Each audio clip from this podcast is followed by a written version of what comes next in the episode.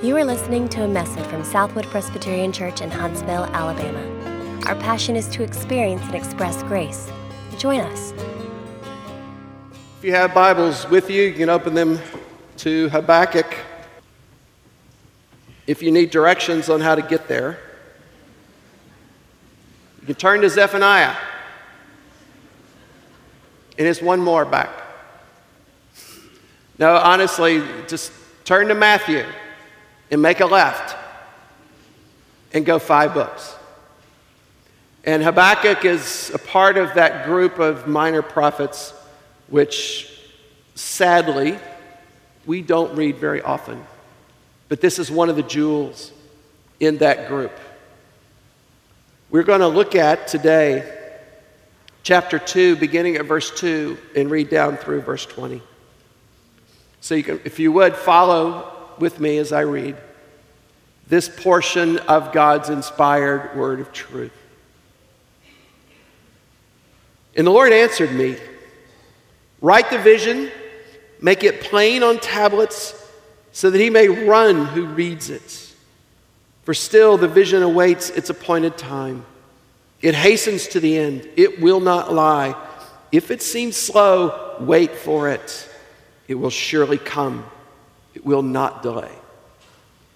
Behold, his soul is puffed up, it is not upright within him, but the righteous shall live by his faith. Moreover, wine is a traitor, an arrogant man who is never at rest. His greed is as wide as Sheol, like death, he has never enough. He gathers for himself all nations and collects as his own all peoples. Shall not all these take up their taunt against him with scoffing and riddles for him and say, Woe to him who heaps up what is not his own? For how long? And loads himself with pledges. Will not your debtors suddenly arise and those awake who will make you tremble? Then you will be spoil for them because you have plundered many nations. All the remnant of the people shall plunder you. For the blood of man and violence to the earth, to cities and all who dwell in them. Woe to him who gets evil gain for his house, to set his nest on high, to be safe from the reach of harm. You have divided shame for your house. By cutting off many peoples, you have forfeited your life. For the stone will cry out from the wall, and the beam from the woodwork respond. Woe to him who builds a town with blood and founds a city on iniquity. Behold, is it not from the Lord of hosts that peoples labor merely for fire and nations weary themselves for nothing? For the Lord, for the earth will be filled with the knowledge of the glory of the Lord as the waters cover the sea. Woe to him who makes his neighbors drink. You pour out your wrath and make them drunk in order to gaze at their nakedness. You will have your fill of shame instead of glory. Drink yourself and show your uncircumcision. The cup in the Lord's right hand will come around to you, and utter shame will come upon your glory. The violence done to Lebanon will overwhelm you, and as will the destruction of the beast that terrified them. For the blood of man and violence to the earth, to cities and all who dwell in them. What profit is an idol when its maker has shaped it? A metal image, a teacher of lies? For its maker trusts in his own creation when he makes speechless idols. Woe to him! Who says to a wooden thing, Awake, to a silent stone, Arise. Can these teach? Behold, it is overlaid with gold and silver, and there is no breath at all in it. But the Lord is in his holy temple. Let all the earth keep silence before him. Let's pray together as we enter into the study of this portion of God's word. Father, we thank you for your word and how you reveal yourself. We also thank you for how you reveal us to ourselves. Your word is powerful and effective and cuts to the quick, to the very core of who we are. As it reveals your glory and greatness, it shows the corruption that remains. And we, as we come to study, need to see both. We need to see ourselves. We need to see all that we are. But then we need to see you. We need to see you in all that you have done for us. So draw us deeper into the knowledge of ourselves and of you. Father, use you, pour out your spirits. Use me in all the weakness of my words so that when all is said and done, we will know that by your Spirit we have heard from you.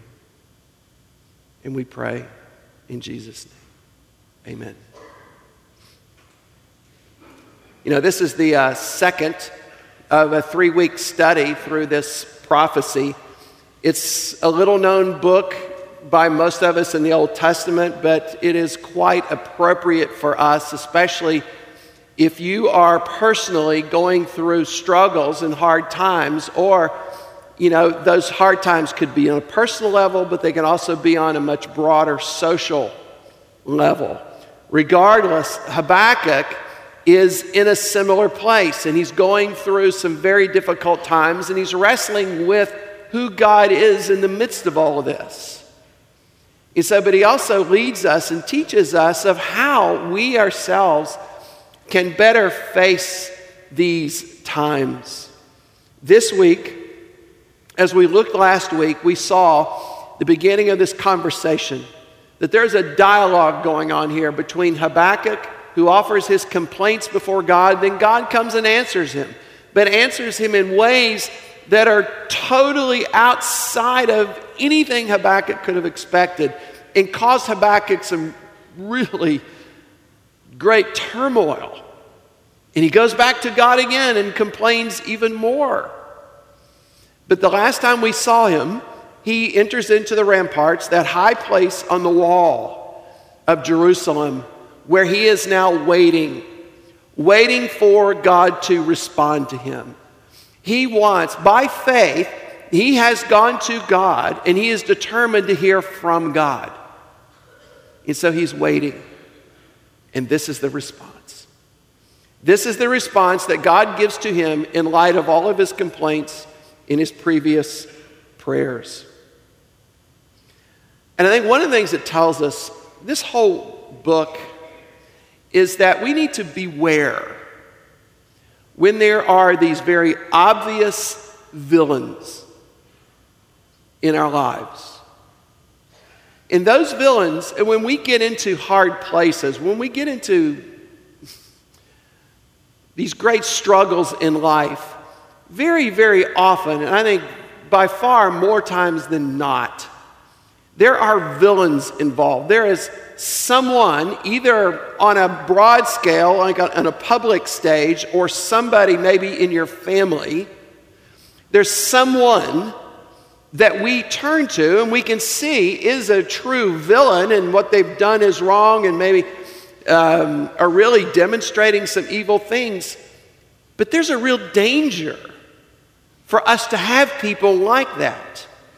And it's not because of the evil that they bring upon us, but it's the way they hide who we really are. Because when I have a villain, and that villain is evil, then my focus is there on the villain. That's the evil, that's the problem. I am the innocent victim. They are bad. And what happens is I then fail to see the real nature of who I am. And in many ways, this is where Habakkuk is. He has uh, gone to God and made his complaints. And in verse 13, this is what he said He says, Why do you idly look at traitors and remain silent? while the wicked swallows up the man more righteous than he. And so here's the villain it's the Chaldeans And they are villains, no doubt about it. They are a brutal, violent group of people here. And Israel, I mean, obviously they're more righteous. They're God's people. But now there's a problem. When we begin to see that they are the evil, and we end up taking the eyes off of our own hearts, we are in danger. So, how are we to live? How are we to live even in light of these villains? I mean, where's the difference between them and us? If they are, in a sense, if we are, well, we could say this, you know, their evil may not be expressed so graphically, but at the same time, we all have Chaldean roots.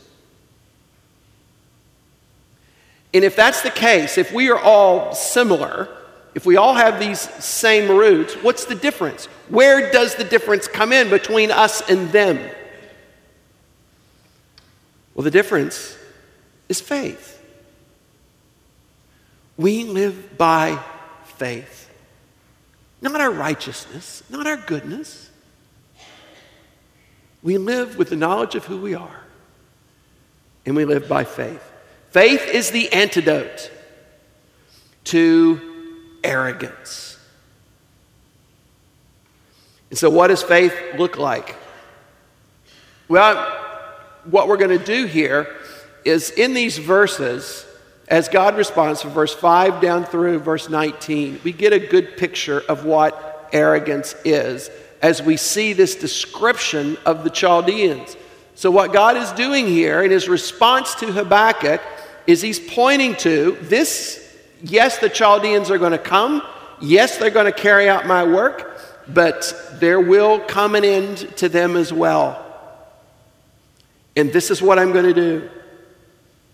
But he describes a people that are puffed up, as verse 4 describes them. And it's some things that we can learn about our own hearts. The first thing, when we look at arrogance, an arrogant person is not just someone who boasts about their accomplishments or who's openly proud and loves to bring attention so much to themselves. An arrogant person may also be a wallflower, may live in hiding because they don't want attention to themselves. They don't necessarily want to be seen. But an arrogant person is somebody whose focus, whose whole world is on them. They are the center. They are why life exists. They are a God to themselves. The arrogant man, the arrogant woman is one who is self sufficient. They're sufficient unto themselves. They have the resources. They do the work themselves. They are necessarily their own Savior. They live for themselves. And so, this is the picture of arrogance here that we see in these verses. But we have three things particularly that describes the arrogant heart. The first one is greed. We see that in verse 5, where he says, Moreover, wine is a traitor, an arrogant man who is never at rest. His greed is wide as Sheol, like death. He has never enough. He gathers for himself all nations and collects as his own all peoples. There is a hunger in them that is insatiable that they continue to collect more and more. It says, How much is enough? Well, always a little bit more. Now, one thing I want you to I want to point out to you just textually here, where we says wine is a traitor. Well, some other manuscripts, and I think are accurate, actually say wealth is a traitor. If you look at the Dead Sea Scroll manuscripts, that's what they say. And it fits the context here much better. Wealth is a traitor, a traitor. It promises things, it promises security, goodness, and all these things, but yet it will not fulfill those promises. Wealth is a traitor. And I think this is an interesting place for um, you know, God to, to begin with here in describing the heart of the Chaldeans. You know, when a man determines to live life on his own terms and to supply life's needs through his own means and methods, that is the arrogant man. And what we see here is just then an unending quest, an insatiable hunger to have enough and one of the reasons they build up this wealth is to give them this sense of security, because in the next verses, he talks about how they want to build their nest high to where it's basically unapproachable. They used to say back in the time of Babylon that the defenses of that city were so high and so strong, it was impenetrable. That there was absolutely no risk of invasion by anyone because those defenses were so good. But that's what wealth does. Wealth builds security, it builds status, it builds so many things, but it helps us, it gives us the illusion that we can make ourselves safe from any threat, any danger, anything out there that may cause us harm. But it's a terrible illusion because even Babylon fell. And there is no safe place that's that secure. You know, the second pursuit is not just greed, but it's a pursuit of glory. We don't see that term glory used as that they're pursuing glory, but there's another term that's repeated, and that's the word shame. That they are going to, they heap shame on other people, but that they are going to experience that same shame to even to a much greater degree than they brought on others. So, what is that base what is the meaning of that word glory? What glory is, is substance.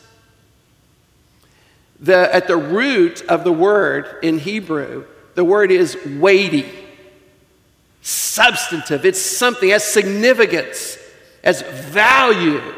It's not some trivial thing, but it's weighty, important.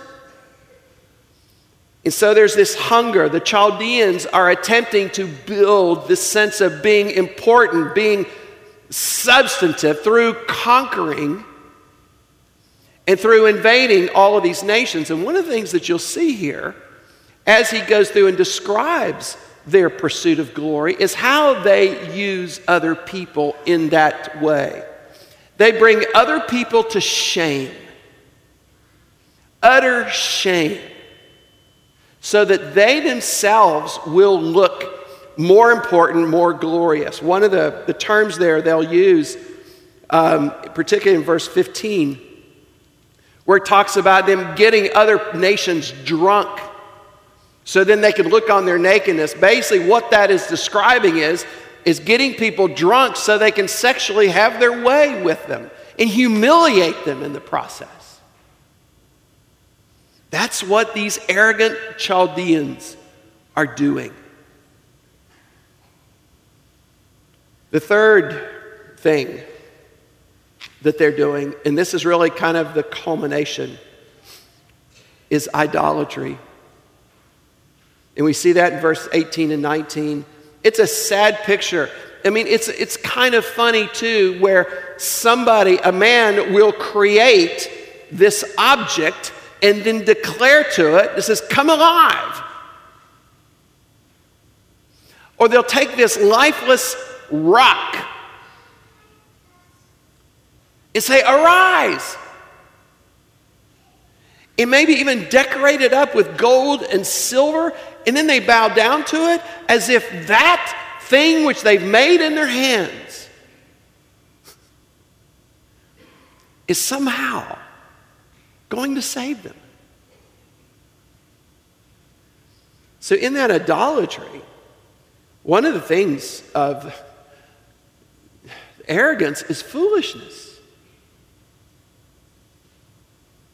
but it's worship.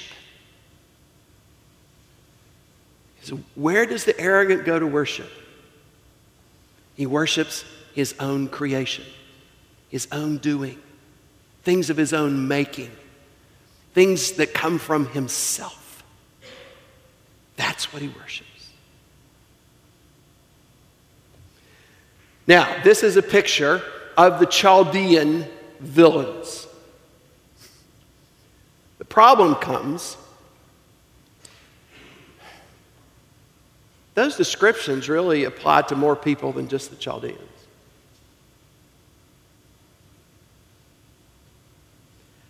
And I have a hard time reading those. Let's take them one at a time.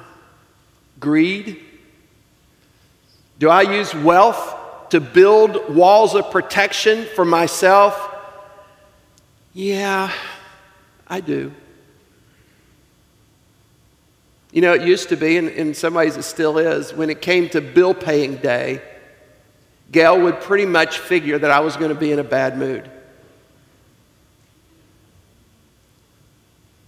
Because of all the money that went out. and the little bit of money that remained. And I would think through all of the contingencies, all the things that might happen, all the things that I would need. And it's like it didn't add up. And now I'm, I'm living in anxiety and fear because my fortress is not high enough. So, how much would I need to, for it to be enough? Well, a little bit more. What about glory? Am I hungry for glory? Hungry for glory? I have been so convicted by this lately. In fact, just a couple minutes ago. I, will, I am willing, in order to be seen by you as clever smart, and funny, I am willing to throw friends under the bus. In front of all of you, I referred to Derek as strange because I knew it would get a little bit of a laugh. And it may not sound much to, like much to you, but what I did there was I was pursuing my own glory and his did not matter one ounce to me. Just like the Chaldeans, I am willing to use other people to give me a sense of status, of weightiness, of importance and significance. I've done it time and time again. I think the theme of my life over the years has been this hunger to be significant, to be weighty, to be important.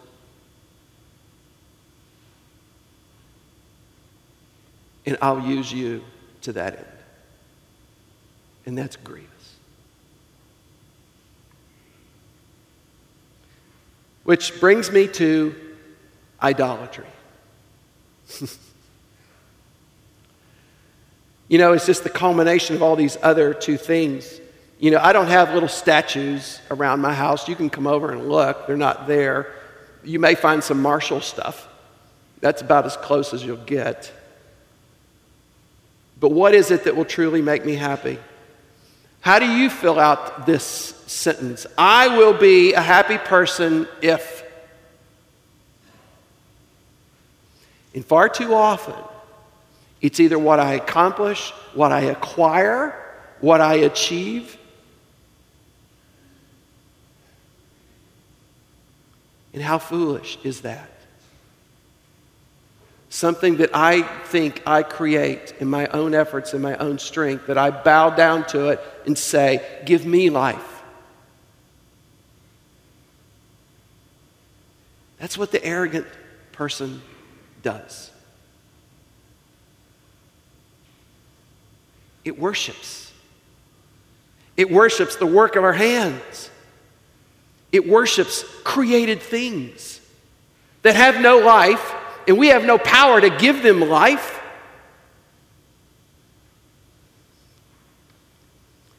I am far too much like the Chaldeans. And if God's fierce judgment was deserved by that evil people, then I cannot remove myself from deserving that judgment.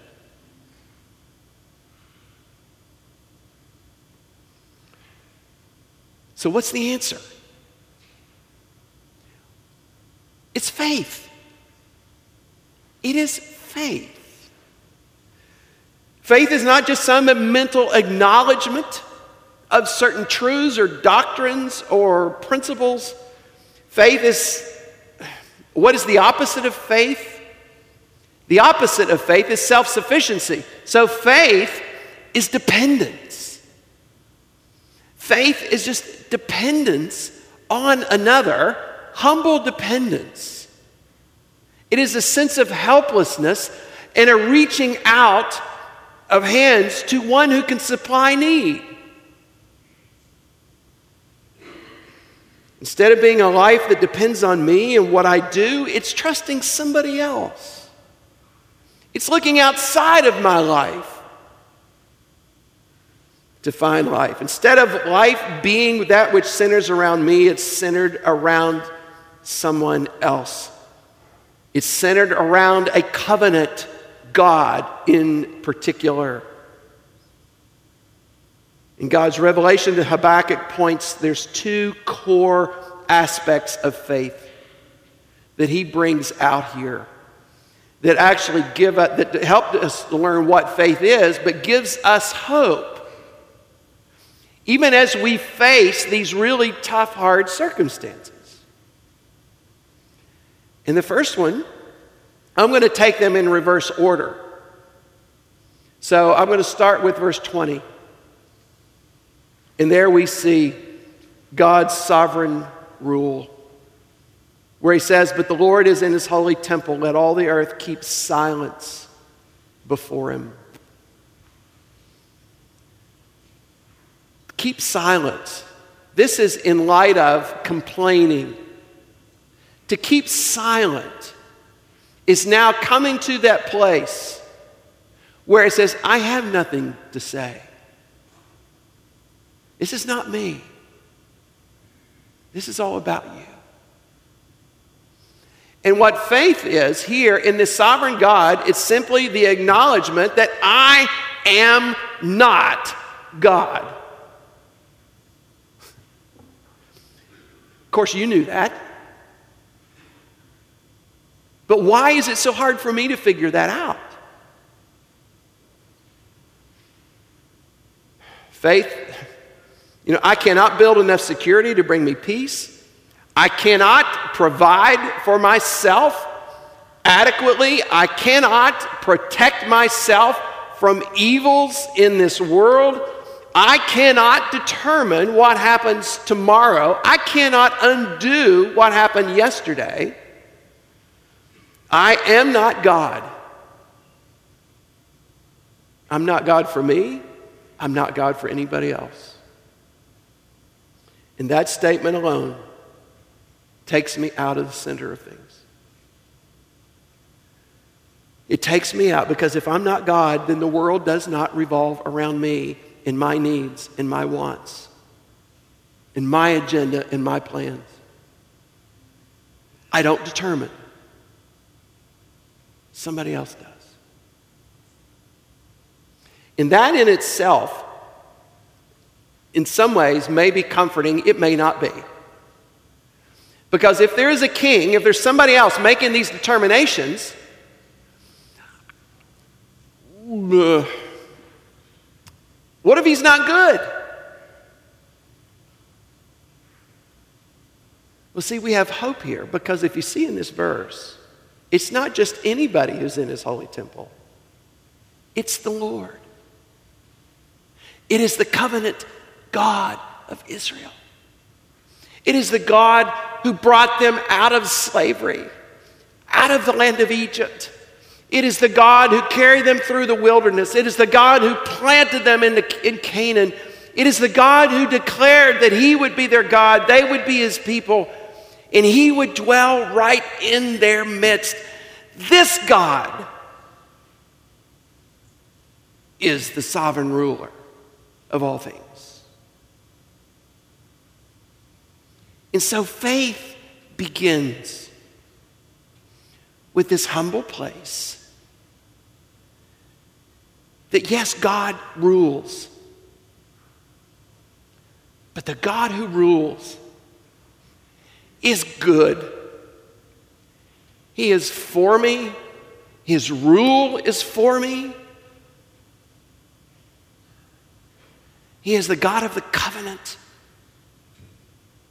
A covenant that was fulfilled and satisfied through the sacrifice of the Lamb of God.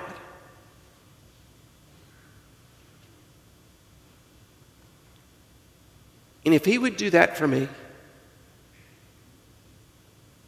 I think I can trust Him.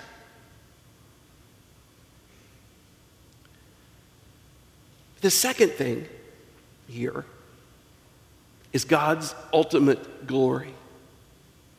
Look at verse 14. For the earth will be filled with the knowledge of the glory of the Lord as the waters cover the sea. That statement says so much. And it indeed is it is a huge comfort because I'm made for glory. I was created for it. I was created by the one who is the King of glory. I was created in his image. And so I'm made for significance. I carry the image of my Maker.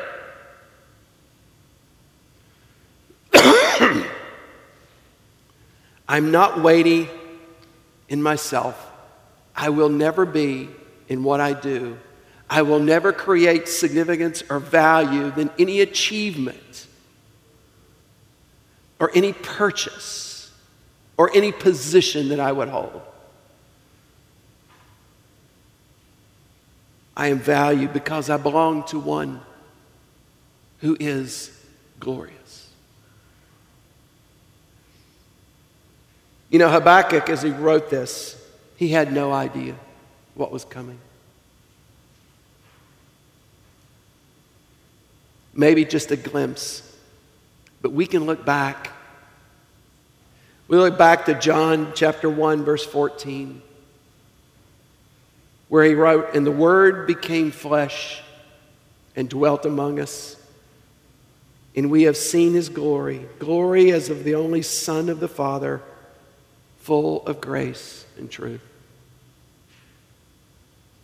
What Habakkuk probably could not realize fully was when the glory would fill the earth. The glory would not just be the light of glory, it would be the glorious one himself, that God would come. Not in a cloud, not in fire that the nation of Israel had known in the past, but he would come in a man. They would see him face to face. Not just his backside, like Moses saw in the wilderness, but his face. That the God of glory would come. And incredibly, the way he came was just the opposite of the way that we seek glory. We want to build it up and cling to position. He laid aside his position, he laid aside his right to be at the right hand of the Father, to be in that glorious place. And he took the form of a servant. He came to the arrogant to serve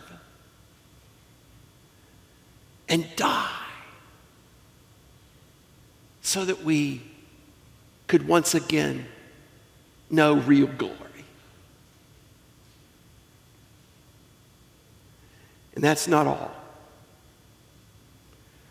We look at John 17, verses 22 and 23. The glory that you have given me, this is the prayer of Jesus right before he was to die. The glory you have given me, I have given to them, that they may be one, even as we are one, I and them, you and me, that they may become perfectly one. You see that? You know what glory is waiting for us?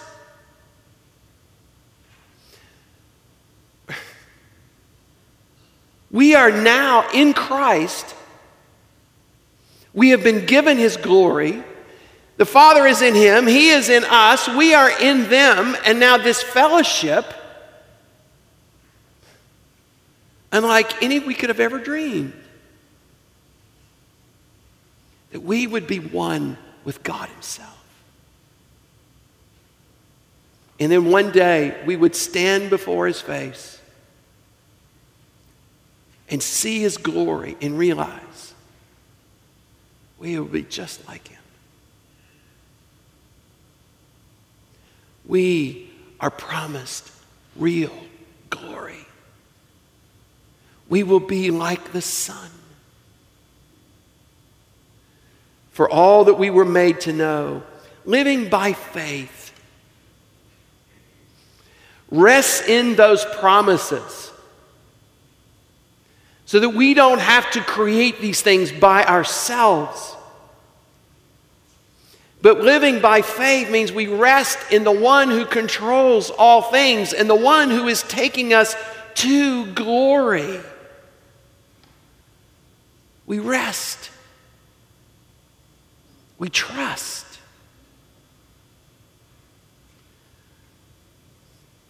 In your struggles, in your trials, Beware the villains. Beware your self sufficient efforts to make things right. Beware your self righteousness that always in your eyes you look better than they do. Remember that we have a God that has come already as a servant. Remember that He has now called us to be that servant. He has paid the ultimate price and all to bring us into His glory. Wait, trust Him, and you will be satisfied. Let's pray together. Father, we have such a hard time conceiving of these things. We have such a fainting vision of what glory it really is. But it's coming. Father, we resist so much letting you control things because we're not sure you're really good. But you are.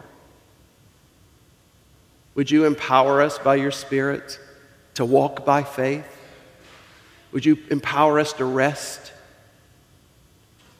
would you empower us to trust you? Father, bring, bring us to glory, bring us near, that we may know you. And we pray in Jesus' name. Amen. For more information, visit us online at southwood.org.